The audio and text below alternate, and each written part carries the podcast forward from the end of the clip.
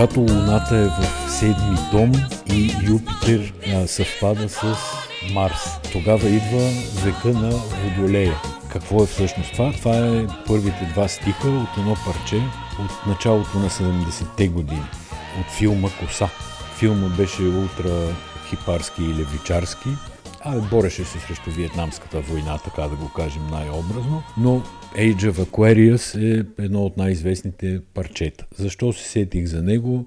Защото една наша обща позната, която е сериозна жена, занимава се с сериозен бизнес, работи в голяма международна компания, но има за хоби да се занимава с астрология. И тя ни каза съвсем скоро, че от 2021 година навлизаме в новата епоха на Водолея. Епоха, век, как го нарича. Здравей, Сене, честита нова година. Здравей на тебе, честита и честита на всички наши приятели, слушатели, изобщо хора, с които сме на една вълна.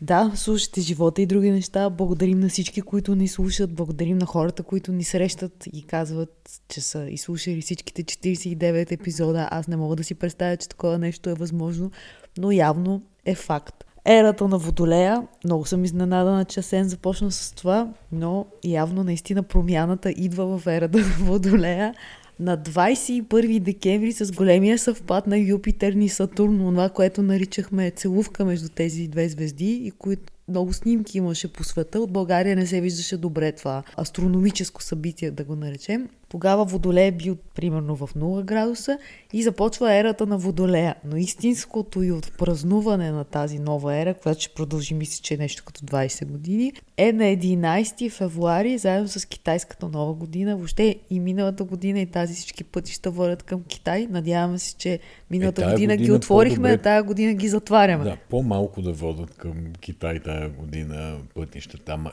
защо е важно? Аз наистина чета и по социални мрежи доста коментари. Не знам защо е важно. крайно ненаясно с астрологията. Защо за мен... Но виждам, че се вълнуват много хора и затова те питам. Ами според мен е важно, защото, защото хората се опитват да си обяснят някакви неща и когато нямаш информация, гледаш към звездите, да кажем.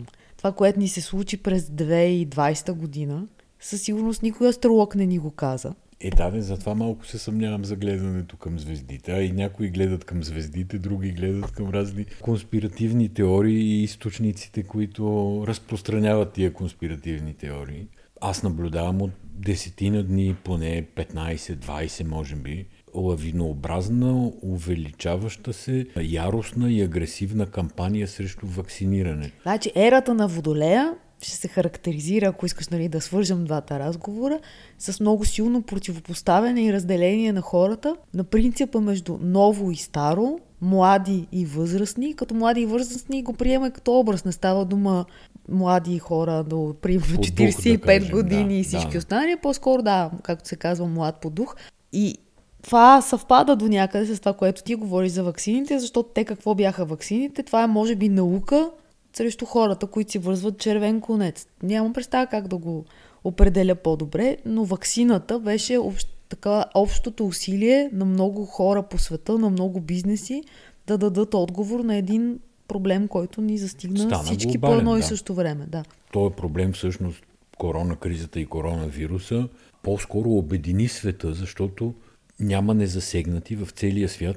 Всички хора се бореха, борехме с едно и също зло, каквото е вируса. И сега обаче борбата срещу вакцинирането за мен вече става, преминава границата на обикновените конспиративни теории, нали? някакъв а, недочел, недообразован, нещо си мисли, споделя във Фейсбук и така нататък, което да кажем, че е по-скоро безобидно, но започва да става а, масова заплаха, бих казал заплаха за националната сигурност. Защото истината за вакцините е тая, нали, ако аз се вакцинирам, което, между другото, тук да отворя скоба и да кажа, че ще направя в първия момент, в който ми попадне вакцина, без да се замислям изобщо. Ако аз се вакцинирам, да кажем, аз ще предпазя себе си. Но за да се предпази обществото и да се върнем към начина си за живот, трябва определен процент, над 60, ако не се лъжа, от всички нас да са вакцинирани, за да може да спре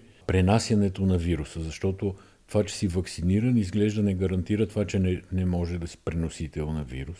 И невакцинираните ще се заразяват, ако те са голям процент, ще останем в състояние на пандемия. Значи това, което на мен ми прави впечатление, е, че антиваксърството сега изведнъж, поради това, че всички едновременно говорим по една и съща тема, става се едно нещо, което се е родило, айде да не е днеска, ама вчера. А всъщност от години се говори за антиваксърство и от години има хора, които не вакцинират децата си. Не случайно, за да отидеш в общинска детска градина, ти искат пълна а, вакцинация, доказана от лекар, подписана. Просто в момента сме наистина на една страница целия свят, цялото общество. Плюс, че ваксините, те много добре биват картотекирани, проследявани и ще бъде много ясно кой се е вакцинирал и кой не, дето се казва на всяка точка по света. Bloomberg и аз тук съм оптимистична в, версия. В сайта на агенция Bloomberg, например, има изключително подробен тракинг на вакцинирането, както имаше в Worldometer и още има де за случаите на заразени, разболели се, излекувани, починали и така нататък. И там до последна бройка на вакцината се знае коя вакцина къде е отишла, дали е приложена, дали още чака в хладилника и всякакви подобни. Само да си продължа мисълта. Аз исках да кажа, че съм оптимист, че много хора, които до вчера сме смятали, за антиваксъри или те самите са се смятали за такива хора, които не употребяват лекарства, защото антиваксърството то е по-сложно от просто това, че не си слагаш вакцина. Ти не искаш да се лекуваш по конвенционалния начин, примерно не искаш да пиеш статини само защото имаш висок холестерол. Това всичкото влиза в един, да го наречем лайфстайл. Та много тези хора ще си сложат вакцина. Това е за мен новината. Всъщност, че ние разбираме, че има разлика между аз и ние. Защото ти, ако като аз взимаш решение персонално да не пиеш аналгин, когато те боли глава, да не взимаш антибиотик, когато си болен, в момента сме в ситуация, в която ние като общества трябва да решим какво искаме да правим. Дали риска, който ти поемаш като аз, няма всъщност проекция върху останалите хора. И COVID показва, че той има. Защото твоето главоболие, то не вреди на останалите, но твоя COVID, имаше сега преди малко, четох един случай, в а, Белгия, ако не се лъжа, дядо Коледа, който отива в старчески дом и заразява, без да знае, че е COVID позитивен, и заразява 21 човека, умират след него в този старчески дом. И тук е избора, всъщност това показва 2020, че ние сме като скачени съдове. Нещо, което преди се опитвахме да игнорираме, защото си правихме нашите си балони, всеки си живееше в този балон и не ти се налагаше да ходиш в държавната болница, да чакаш да те приемат, защото ако имаш някакви прилични доходи, обаждаш се в една частна болница, влизаш и не, не, не си, не можеш да не се интересуваш от другата система на образование, здравна система, всички останали системи, които се, са държавно финансирани. Ние години наред ги игнорирахме, защото правихме наши. Сега положението е всъщност много ясно. За да съм добре аз, трябва да сме добре всички. Това е накратко описанието на нещата. Сега с това не се изчерпва въпроса, който е бая по-сложен. Вакцинирането опира и до доверието в държавите, в институциите. Има определени държави, в които доверието към институциите и оттам към вакцините е много ниско. Да кажем, България е една такава държава, но Франция е също такава държава където мисля, че беше нещо от порядъка на не повече от 35-40% са заявили желание да се вакцинират всички останали или се колебаят, или са против. Така че дори не е и задължително зависимо от това колко е развита една економика, колко е развито едно общество, култура. Има някакви течения и водовъртежи в различните общества, които ги поставят в една или друга позиция спрямо това, което се случва в момента. Аз си мисля, че във всяка конспиративна теория има някаква истина. Тоест не си го мисля, аз съм и това е доказано.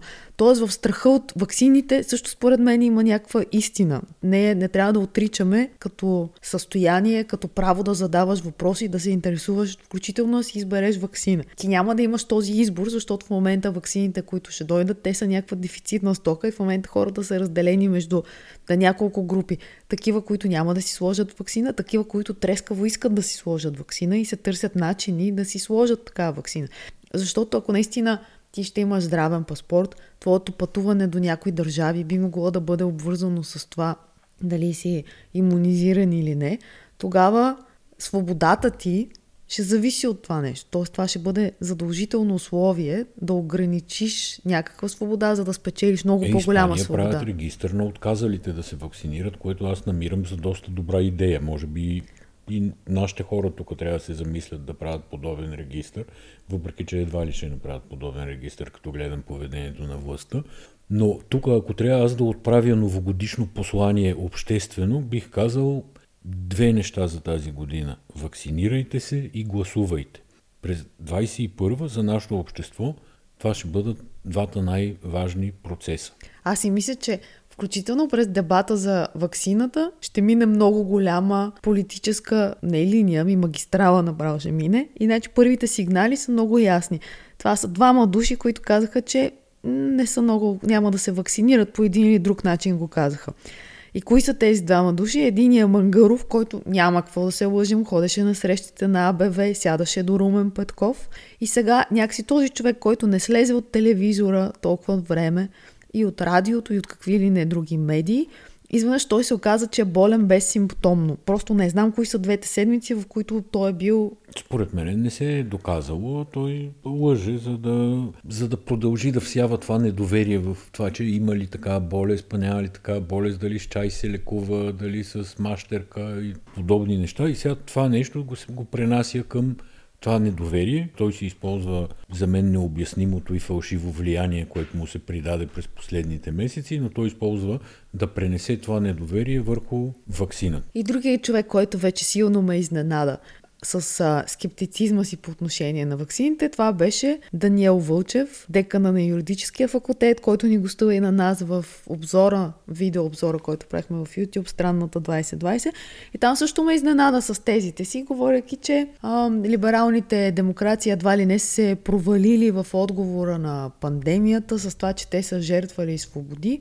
Да, интересна теза, обаче като я съчетаеш с тезата срещу ваксините. И вече според мен това, в това има политика. Когато ти сложиш до ваксините критиката към либералната демокрация, това е стейтмент политически. Това е, да кажем, друг разговор, който не знам дали трябва да го водим на 1 януари. Не, предлагам ти да минем по телевизионната програма на трите национални телевизии Защо се смееш? Ми смея се, защото ние нямаме детайлни познания по новогодишната програма на трите национални телевизии, но за, да кажем, един период от 15 минути, така, прехвърлихме всички канали. Не, смешното и, и, е що друго. да видим? И що да видим?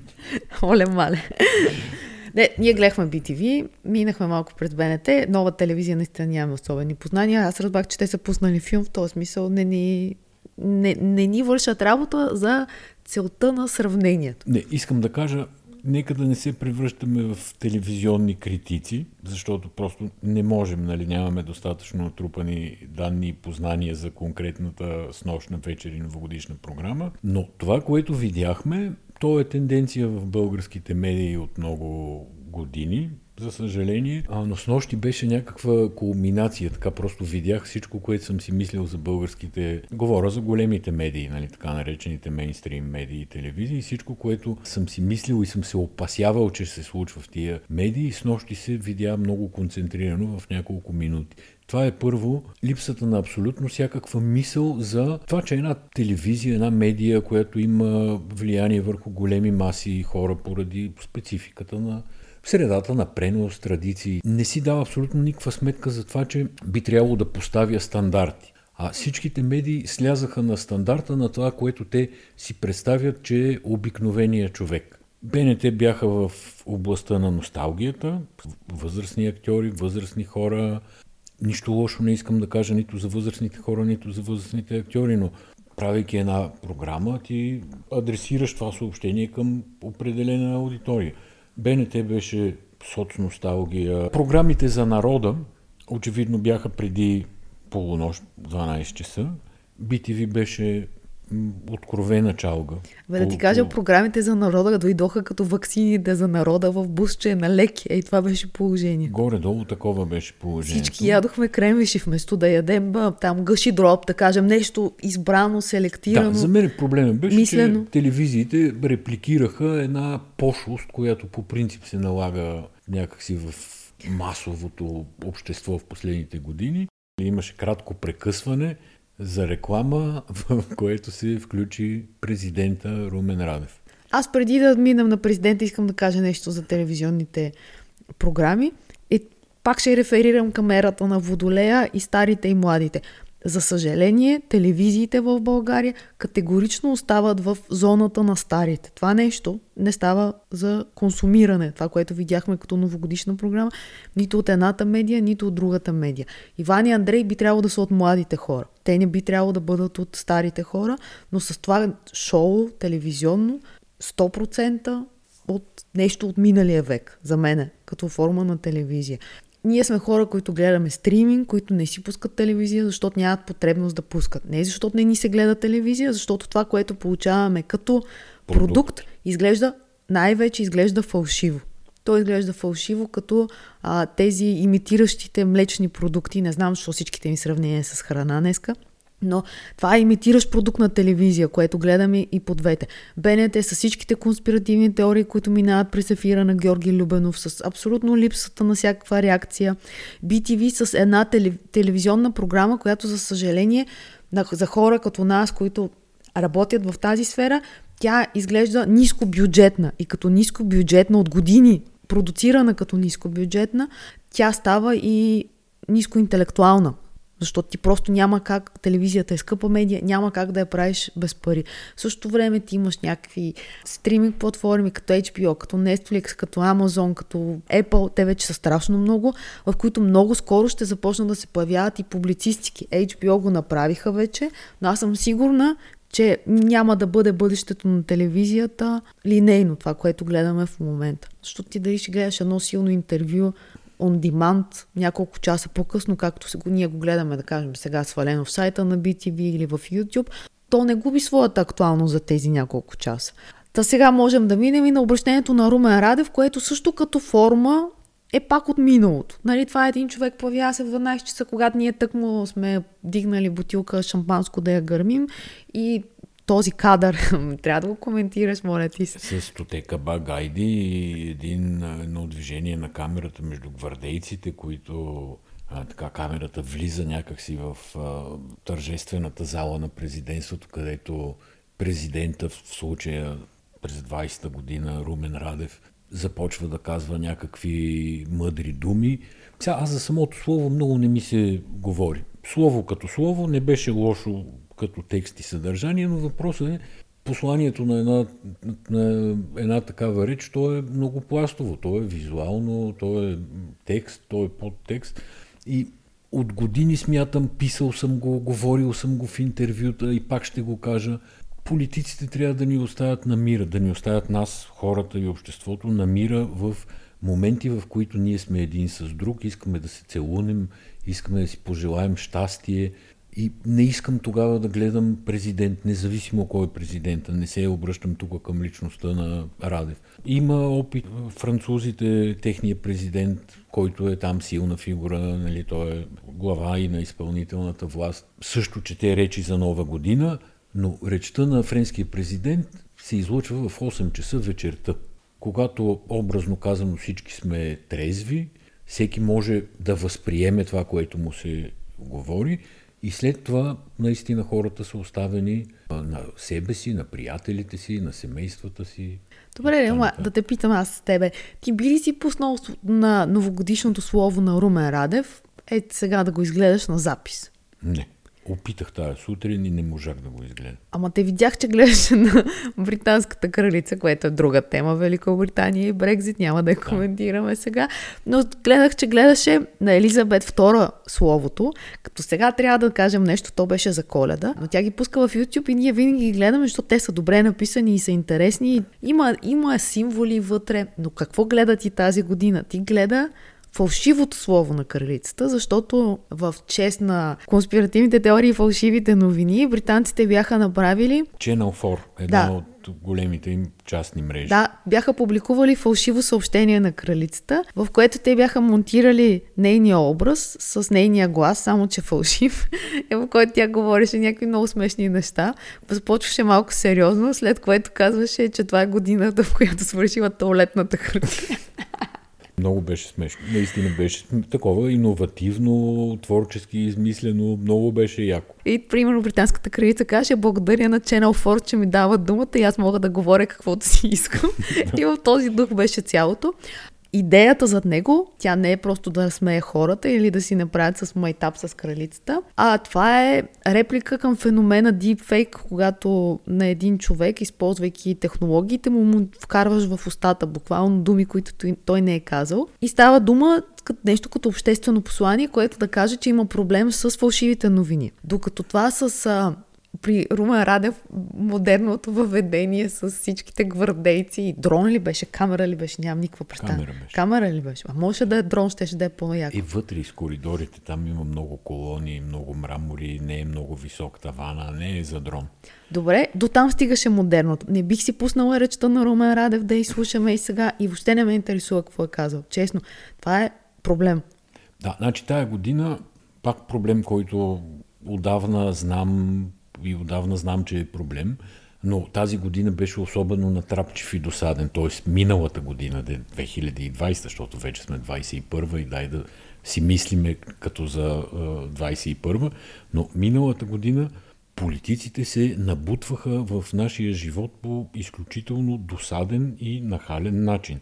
Те ни караха да гледаме някакви извънредни пресконференции, без да има нищо извънредно по нощите в 11.30, нали, защото като обяват извънредна пресконференция, всеки очаква да се е случило някакво драматично събитие. Оказва се, че никакво драматично събитие не се е включвало.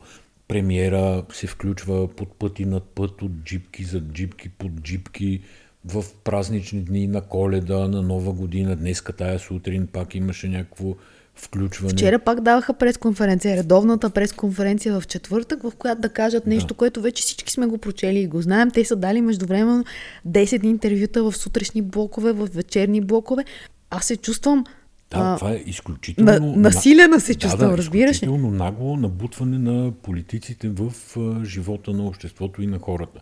Да, и тази извънредност, тя я има, може, не знам дали първия зададоха медиите или първия зададоха политиците. Медиите с тези ексклюзивно, а, първи ние, специално пред нас. Това независимо дали става дума за жълта медия или става дума за национална телевизия, този ексклюзивитет ни преследва от а, години вече. И сега това включване на Бойко Борисов, който постоянно е лайв в събота, неделя, той го прави всяка неделя, мен това жестоко ме дразни. Естествено, никой не е длъжен да го гледа. От друга страна, ние трябва да го гледаме, защото ние трябва дори правейки нещо така лековато като този подкаст на пръв поглед, ти пак трябва да знаеш Бойко Борисов какво е правил, къде е ходил, какво е казал и и, но в същото време няма никаква консистентност, защото това не те прави информиран. Ако това нещо, това включване от Джипка ТВ мене ме информира за процесите в държавата, за някакви позиции на премиера на държавата, то би ме обогатило, да кажем. Би ме провокирало интелектуално, политически. А това е някаква малко като халтурата, която гледахме с нощи. Такъв тип политика.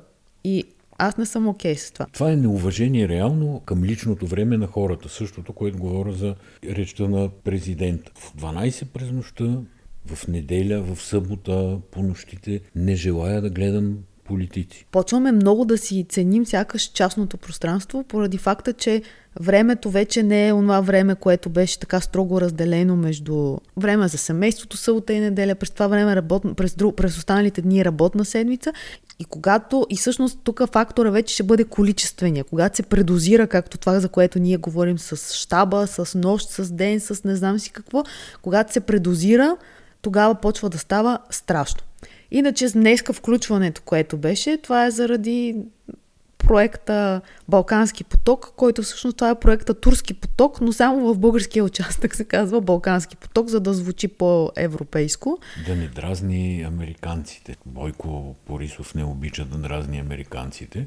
И всъщност това включване днеска беше крайно менте включване, защото той обяви диверсификация в момента, в който Вучич от другата страна на границата е тук на 50 км в едно село. Обяви, че газ потича през българската търба към Сърбия, че там ще им падне с още 30% цената на газа, която и без това май е по-ниска от тази за България. Това е много интересно, което казваш, защото ако следиш събитията, можеш да решиш, че Вучич и Бойко Борисов са открили две различни неща, нали така? Да. А всъщност става дума за едно и също mm. нещо. Значи, Борисов говори за частите, не знам как се казва, но частите, да кажем, американските, които ще бъдат а, а, използвани, а Вучич е в компанията, мисля, че на руския посланник, там и говори за руския газ. Борисов говори за азербайджански газ и посланничката е там, като малко е спорно въобще дали днеска е минал азербайджански газ, поред мене. Но така или иначе, а едните говорят за турски поток, другите говорят за балкански да, поток, а става дума за едно и също нещо. И аз разгледах в медиите какво излезе и трябва да ти кажа, че по-безкритични дописки, без грам бекграунд, не бях виждала скоро. Бих го дала на това, че е първи, че много редакции не работят, да, но предполагам... се мотаят и така нататък, но, но, но предполагам, пак, че са... не е случайно и на първия е направено това нещо. Искам да те, така аз нали обичам да излъчвам герой на седмицата. Можеш и да познаеш кой е моят герой на седмицата. Една маскирана жена, която с качулка, яки и маска е отишла да инспектира курортите като таен клиент. Това е министър Мариана Николова. Да, тя е за мен е героя на седмицата. Според Трябва по-често там... да дава интервюта или, и според мен... Или за този пост се търсят жени с специални качества, каквато беше Ангелкова и каквато, в каквато се превръща тази сегашната министърка на туризма, или поста по някакъв начин ги превръща в нещо, което те в нормалния живот може би не са, но започват да изглеждат нелепо, да се държат нелепо, да говорят неща, които съвършено нямат а, общо със здравия разум Направих здрав ня... разум би, би трябвало да им подскаже какво да правят всъщност на този пост. Направих няколко посещения с едно спортно яки качулка. В няколко от хотелите бях таен клиент в Велинград. И както коментираха хората във Фейсбук, тя и като явен клиент да отиде, никой няма да разбере, че това е министър. Аз дълго време се чудех името и с Алие, с Ялие, вече знам, тя е Мариана с Я. В... Как, какво говори тази жена въобще? Защо, защо го даде това интервю с мен, за да каже, че иска а, да работят ресторантите в хотелите до след 12 часа, което нали, веднага здравния министр, слава богу, е отряза, това са тотални двойни стандарти спрямо всички останали заведения. Но това, когато тя решава да прави медийно участие, мисли ли някой как си ги представят тия неща, въобще не ми е ясно. Какво гледах из Фейсбук тази сутрин, че се коментира как нали, една определена група български граждани смятат, че това с гърменето и фойерверките на Нова година е селяния, но аз изобщо не съм на такова мнение. Хората се забавляват, празнуват, абсолютно по цял свят се гърми и в това няма нищо лошо. Даже зелените искали забраната на фойерверките, защото повишавали примерно нивото на въглеродния двуокис. Не съм да, обаче тази година има забрана за фойерверки в Германия. Да, ама не се е спазила. Между другото, шернахме едно страхотно шоу, което беше британското светлинно новогодишно шоу. Мога само да кажа, че шапка им свалям на тия хора, когато не могат да се събират гражданите, поради ясно, що не могат да се събират някакво да го говорим и тази година.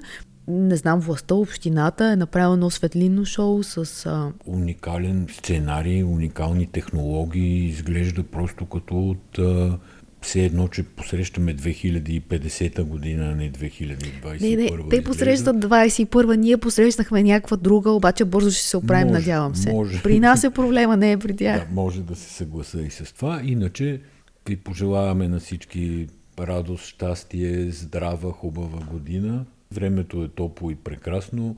Аз лично не се сърдя, че няма сняг и че не е минус 10 градуса. Ако тук софийския климат стане като калифорнийския, няма да имам нищо против. Благодарим ви, че бяхте с нас. Пожелаваме най-прекрасна 2021 година. Да нямаме чак толкова много неща за разказване, защото 20-та ще говорим дълго. Чао! Чао!